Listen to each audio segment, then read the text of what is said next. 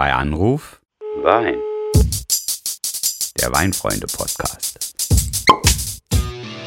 Ich grüße euch, liebe Weinfreunde. Mein Name ist Tobias. Willkommen bei Anruf Wein. In Deutschland wird jährlich mehr Schaumwein getrunken als irgendwo sonst auf der Welt. Und schon allein deshalb ist es längst überfällig, dass sich Michael und ich diesem Thema zuwenden. Interessant ist es allemal, nicht zuletzt durch das aufwendige Herstellungsverfahren von hochwertigem Sekt, Champagner, Cava und Co. Also, bleibt mal dran, ich rufe den mal an.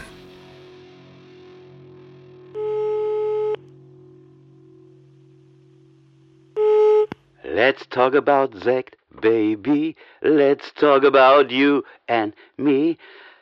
Hallo Tobias, ich hoffe, du bist auch in Sektlaune und äh, bereit für eine neue Podcast-Folge. Eieieiei, du schäumst ja geradezu über vor Freude, aber Sektlaune ist natürlich in der Tat ein gutes Stichwort für den Einstieg ins Thema. Schließlich wird ja Sekt und Champagner, Cava, Prosecco und Cremant und den ganzen anderen Schaumweinen genau das nachgesagt. Sie wirken anregend und mit ihrer Perlage frisch und lebendig. Ja, das würde ich so unterschreiben, aber jetzt benutzt du mit äh, Perlage direkt wieder einen Fachbegriff, du äh, Connoisseur. Den müssen wir später nochmal genau erklären. Stimmt. Aber jetzt nochmal zurück zu den von dir schon genannten Schaumweinvertretern aus aller Welt. Lass uns doch am Anfang mal darüber reden, was haben eigentlich diese unterschiedlichen Schaumweine gemeinsam? Denn, wenn man nach Deutschland schaut, uns ist es egal fast woher er kommt. Ne? Wenn es um den Pro-Kopf-Genuss von Schaumwein geht, egal woher sie kommen, ist Deutschland schon seit langer Zeit verlässlich, auch verlässlich angeregt wahrscheinlich, stets auf Platz 1 dieser Statistik. Ja, das das ist doch- ist doch mal was zum Feiern und Anstoßen. Ja, allerdings, und ich finde das auch immer wieder erstaunlich, denn ich hätte da viel eher auf Frankreich oder Italien getippt. Aber ne, die Gemeinsamkeit von Sekt und Co. ist letztlich ja die Art, wie sie hergestellt werden. Und äh, da gibt es natürlich im Detail Unterschiede. Ein Prinzip kann man auf jeden Fall benennen, nämlich den sogenannten zweiten Gärprozess. Denn im ersten Schritt der Schaumweinherstellung wird erstmal ein Wein gemacht. Man spricht dann auch vom Grundwein.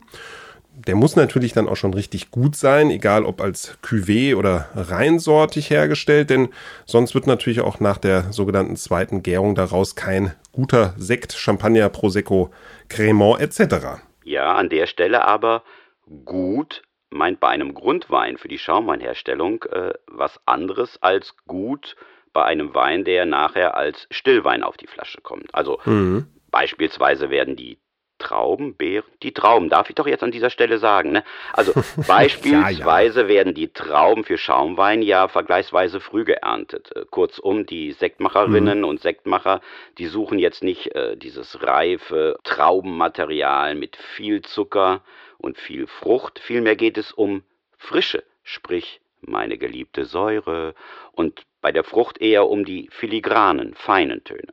Ja, es ist natürlich auch immer noch mal eine stilistische Frage, also was für einen Schaumwein möchte der Hersteller da jetzt machen. Aber Frische steht eigentlich immer im Vordergrund. Und ja, die Süße, die lässt sich ganz individuell dosieren. Ich sage nur Dosage, aber dazu später noch mehr. Wir waren ja jetzt erstmal beim Grundwein stehen geblieben und jetzt müssen wir erklären, was mit dieser zweiten Gärung eigentlich gemeint Das ist. wär gut, ja. Bei der Massenproduktion geschieht sie dann in großen Drucktanks. Das ist dann ziemlich unromantisch. Aber wir wollen uns ja mal der hochwertigsten Machart zuwenden, nämlich der sogenannten traditionellen Flaschengärung, auch Methode traditionell genannt. Jo, aber da muss ich jetzt doch noch mal einschreiten und äh, ein bisschen meckern, denn obgleich in der Champagne auch die Methode traditionell angewandt wird, heißt sie dort Methode champenoise und sie darf auch nur dort so heißen. Das ist nur so ein Punkt unter diesen vielen Eigenheiten, die man in der Champagne findet, die auch zu diesem Kult letztendlich dazu zählen. Denn, das muss man wissen, nur Schaumwein, der aus der Champagne stammt, darf sich auch Champagner nennen.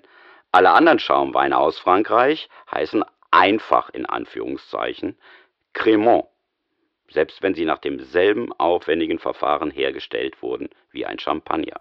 Ja, das ist ein äh, super Punkt, auch wenn du wieder so ein bisschen abschweifst, aber es ist in der Tat so, es wird zu wenig Beachtung der Tatsache geschenkt, dass eben sehr viele Schaumweine aus aller Welt nach einem sehr, sehr ähnlichen Prinzip gemacht werden, aber Champagner eben irgendwie so dieses traditionsreiche Image hat, was sie sich aber natürlich auch über die letzten ja, fast Jahrhunderte erarbeitet haben.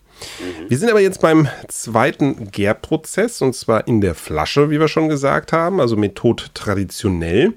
Und in der Flasche befindet sich ja jetzt der angesprochene Grundwein und diesem gibt man dann die eben schon angesprochene Dosage hinzu, mhm. auch Fülldosage genannt oder auch wieder schön auf Französisch Liqueur de Tirage genannt. Das ist eine Mischung aus Zuckerwasser, Most und Hefen. Ja, also man stellt im Grunde genommen einen Zustand her, wie wir ihn auch schon von der ersten, der alkoholischen Gärung kennen. Aber dieses Mal geht es nicht darum, Zucker in Alkohol umzuwandeln, nicht wahr? Äh, ja, das wäre auch eigentlich mein Thema gewesen. Beim nächsten Mal machen wir das umgekehrt. Du, du nimmst die zweite, ich nehme die erste. Aber äh, zurück zur zweiten Gärung. Bei der geht es nämlich um das Prickeln. Ja. Denn dadurch, dass dieser Prozess ja in einer fest verschlossenen Flasche stattfindet, die hat so einen ganz massiven Kronkorken oben drauf, mhm. Kann die bei der Gärung entstehende Kohlensäure einfach nicht entweichen. Und sie bleibt zurück als Prickeln, als Perlen, als Perlage. N'est-ce pas, Tobias? Äh, also, fast fertig ist doch jetzt der Schaumwein. Ja, das hast du kurz und knapp erklärt, kenne ich gar nicht von dir. Aha. Aber genau so ist das eben bei der Methode traditionell. Bei der Methode Charmat, also der angesprochenen Tankgärung, passiert das Gleiche, aber in etwas größerem Maßstab. Aber jetzt ist der Schaumwein nur fast fertig, denn wir haben ja noch die Hefe in der Flasche. Die muss irgendwo ja hin, die muss entfernt werden, oder? Allerdings, die Hefe muss raus, sozusagen.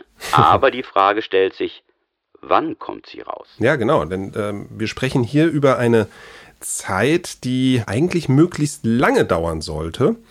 Denn diese Hefe und der Kontakt zu dem Wein hat einen riesen Einfluss auf dann den fertigen Sekt oder Champagner. Denk mal an die berühmten Brioche oder auch Toastaromen im Champagner. Die treten dann stärker hervor und die Fruchtaromen werden dagegen ja, filigraner, könnte man fast sagen. Und zudem wird auch die Perlage dadurch feiner und steigt lebendiger nach oben. Ja, und das macht die Zeit auf der Hefe zu einem echten Qualitätskriterium. Ja, Champagnerkenner schwören auf eine möglichst lange Zeit auf dem Hefelager. Oh, äh, Hefelager, das ist ein gutes Stichwort für mich.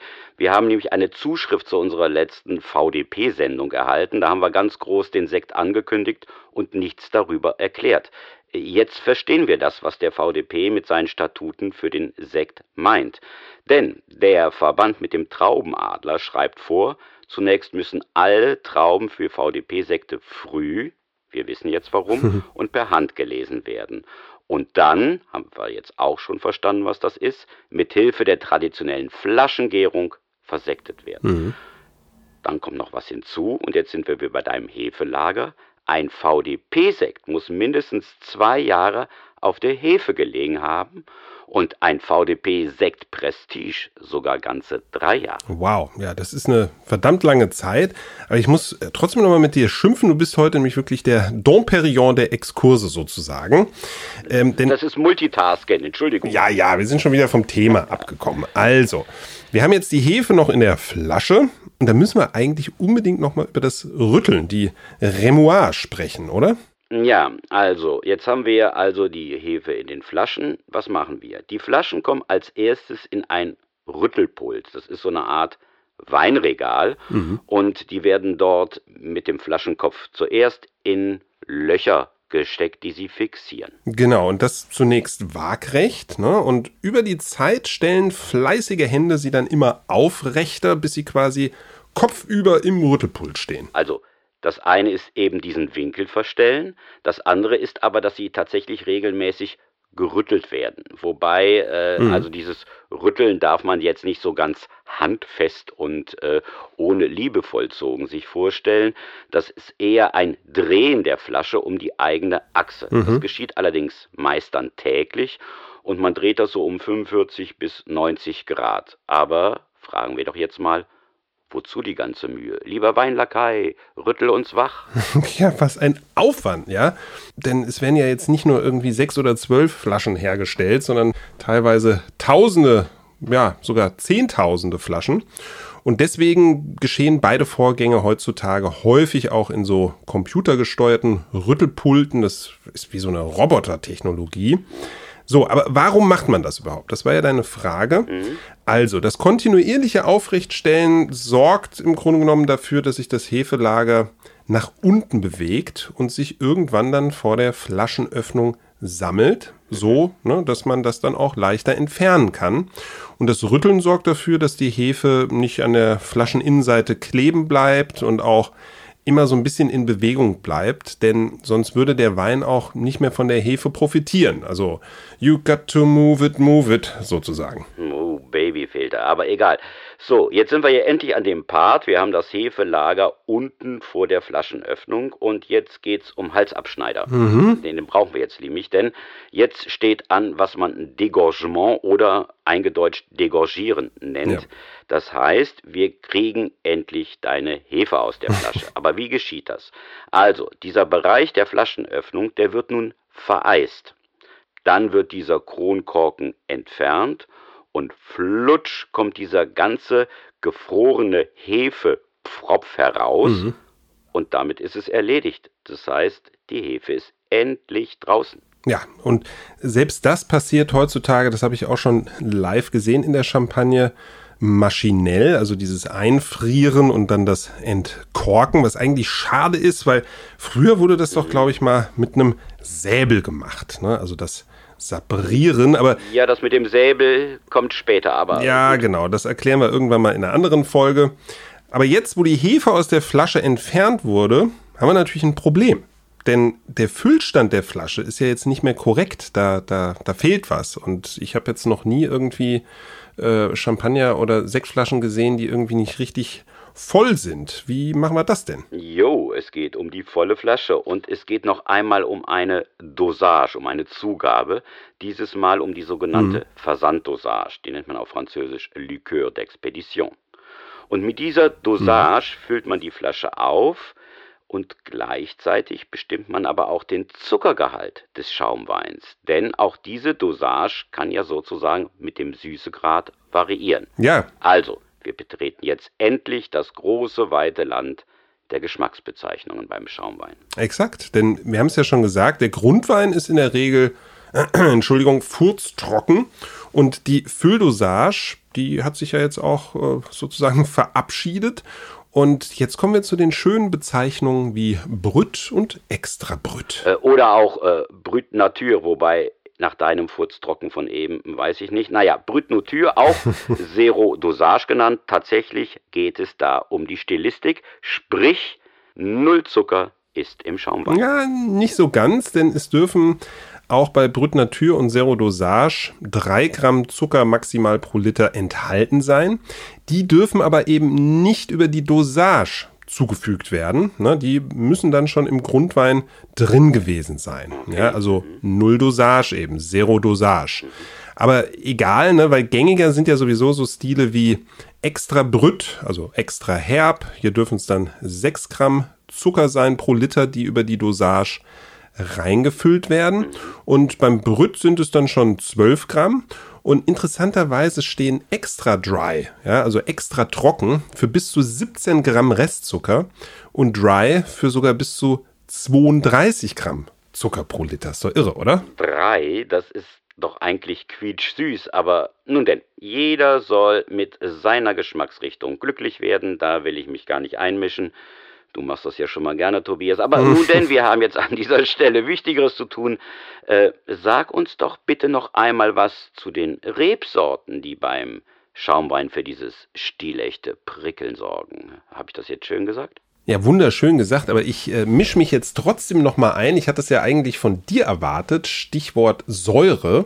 Dieser vergleichsweise hohe Zuckergehalt bei selbst einem Brüt- oder Extra-Brüt-Schaumwein muss immer so ein bisschen im Verhältnis betrachtet werden, denn durch die doch relativ intensive Säure wirken Schaumweine in der Regel auch nicht so süß, wie das jetzt vielleicht bei einem Stillwein mit vergleichbaren Zuckerwerten der Fall wäre. Insbesondere halt eben auch durch die Kohlensäure, die diese süße Wahrnehmung auch nochmal so ein bisschen reduziert. Aber richtig, Stichwort Rebsorten, ganz, ganz wichtig, denn es gibt eigentlich wie bei Stillwein auch so ja, zwei Schulen eigentlich bei Schaumwein, wenn man über Rebsorten nachdenkt. In der Champagne ist es häufig ein Cuvée aus Pinot Noir, Pinot Meunier, Chardonnay. Ja, das sind so die Hauptdarsteller. Ja, beim Prosecco ist es genau andersrum. Da ist es eben nur eine Rebsorte.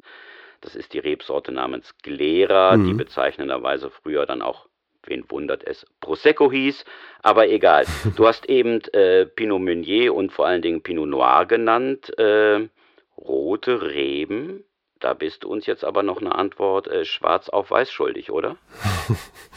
ja, ja, ja. Du spielst auf den Blanc de Noir, den weißen Wein aus dunklen Trauben an.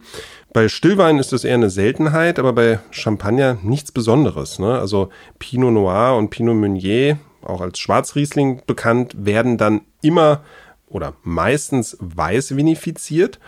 Das kennen wir aber auch sogar von deutschen Sektmachern. Da orientiert man sich an dem ähnlichen Vorgehen. Das Gegenstück davon ist übrigens der Blanc de Blanc. Das ist dann ein Schaumwein, der aus nur weißen Rebsorten oder sogar nur einer weißen Rebsorte gemacht wird. In der Champagne ist es dann Chardonnay, aber in Deutschland dann beispielsweise eben auch einfach ein Riesling-Sekt.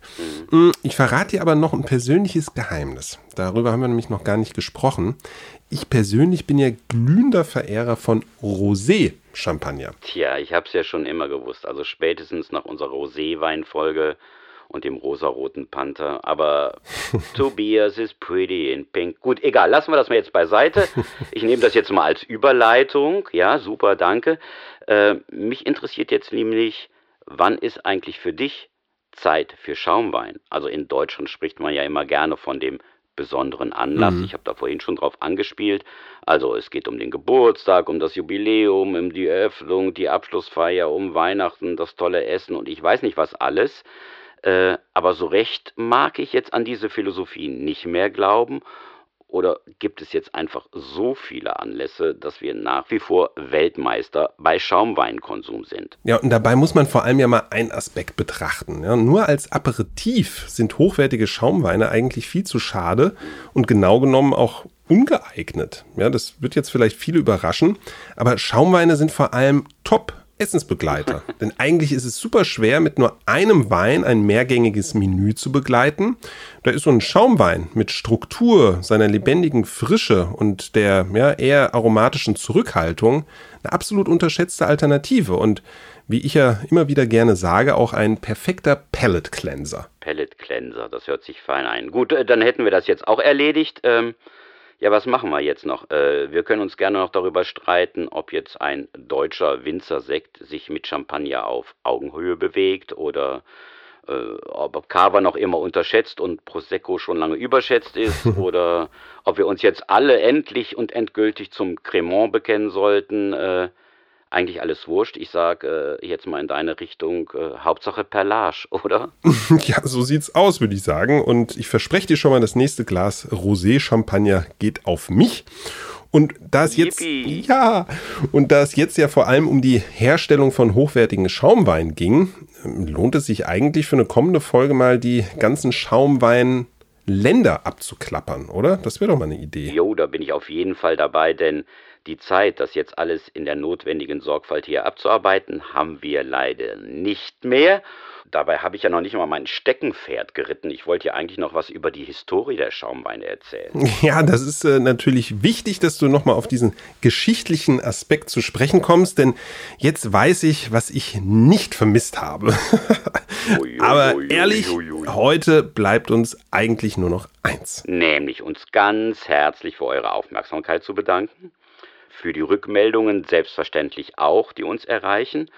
Äh, ich wünsche euch oder wir wünschen euch ganz viele besondere Anlässe mhm. und wir wünschen uns selber äh, viele Likes und Daumen hoch und Abos und ihr wisst schon, was ich meine. Ja, Mails an podcast.weinfreunde.de zum Beispiel Auch ähm, zudem nochmal der Hinweis, es gibt mittlerweile schon ziemlich viele bei Anruf Weinfolgen.